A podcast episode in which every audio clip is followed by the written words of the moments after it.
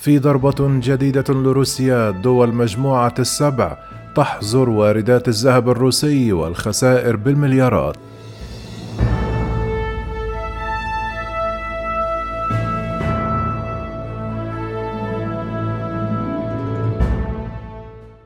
أعلنت مجموعة السبع التي تسعى لتكثيف الضغوط على موسكو بعد غزو بدأ قبل أربعة أشهر لأوكرانيا في الرابع والعشرون من فبراير المنصرم عزمها حظر واردات الذهب الروسي المستبعد من أسواق لندن المركز المالي المهم لتجارة المواد الأولية. يلتقي قادة فرنسا والولايات المتحدة الأمريكية والمملكة المتحدة وألمانيا وإيطاليا وكندا واليابان لمدة ثلاثة أيام في جبال الألب البافارية. لحضور القمة السنوية للدول الصناعية السبع الكبرى فيما يخشى البعض من التراخي في دعم أوكرانيا.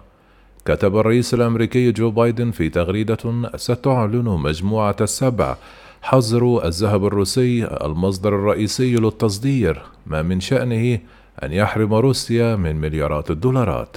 وبانتظار قرار جماعي في ختام أعمال القمة الثلاثاء أعلنت بريطانيا والولايات المتحدة وكندا واليابان حظر استيراد الذهب المستخرج حديثا في روسيا وليس الذهب الذي تم الحصول عليه قبل فرض الحظر.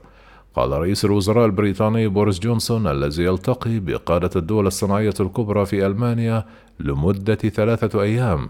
إن هذه الإجراءات ستضرب بشكل مباشر أثرياء السلطة الروس وتستهدف قلب آلة بوتين الحربية. قال في بيان أن فلاديمير بوتين يبدد موارده المتضائلة على هذه الحرب الهمجية وغير المجدية. إنه يغذي غروره على حساب الشعبين الأوكراني والروسي داعيا حلفائه إلى تجفيف منابع تمويل نظام بوتين. وبلغت صادرات روسيا أحد منتجي المعدن الأصفر في العالم حوالي 15 مليار يورو في عام 2021 أي ما يعادل 5% من السوق العالمية بحسب لندن وواشنطن. هذا المعدن الثمين ثاني منتج تصدره روسيا بعد الطاقة المستهدفة بالعقوبات إذ أن الغربيين يحظرون بالفعل النفط الروسي ويسعون إلى تقليل اعتمادهم على الغاز الروسي كما يهدف الإجراء إلى عزل روسيا عن النظام المالي الدولي وتجنب تمويل المجهود الحربي الروسي عبر دفع المليارات لموسكو من خلال الاستيراد اعتبر مسؤول أمريكي رفيع أن حظر استيراد الذهب يشكل وسيلة إضافية لقطع الروابط بين الاقتصاد الروسي والنظام المالي كما أضاف أن تأثير العقوبات يتراكم بمرور الوقت وستقل قدرة روسيا على شن الحرب بسبب الإجراءات الجماعية التي تتخذها مجموعات السبع.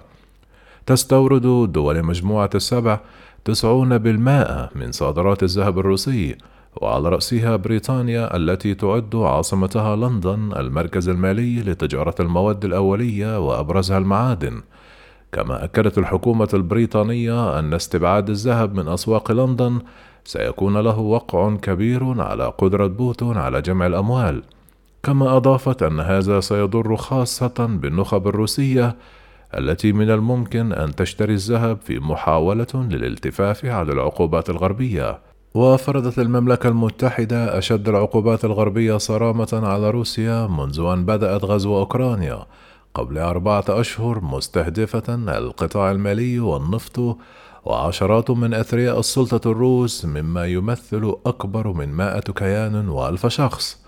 مساء السبت حث جونسون الذي زار كييف مرتين خلال الأشهر الماضية حلفائه على عدم التخلي عن أوكرانيا.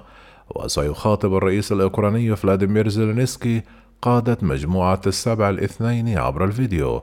قال المتحدث باسم رئيس وزراء بريطانيا بوريس جونسون أنه في ظل احتدام المعارك يجب أن يدخل الدعم الغربي لأوكرانيا مرحلة جديدة.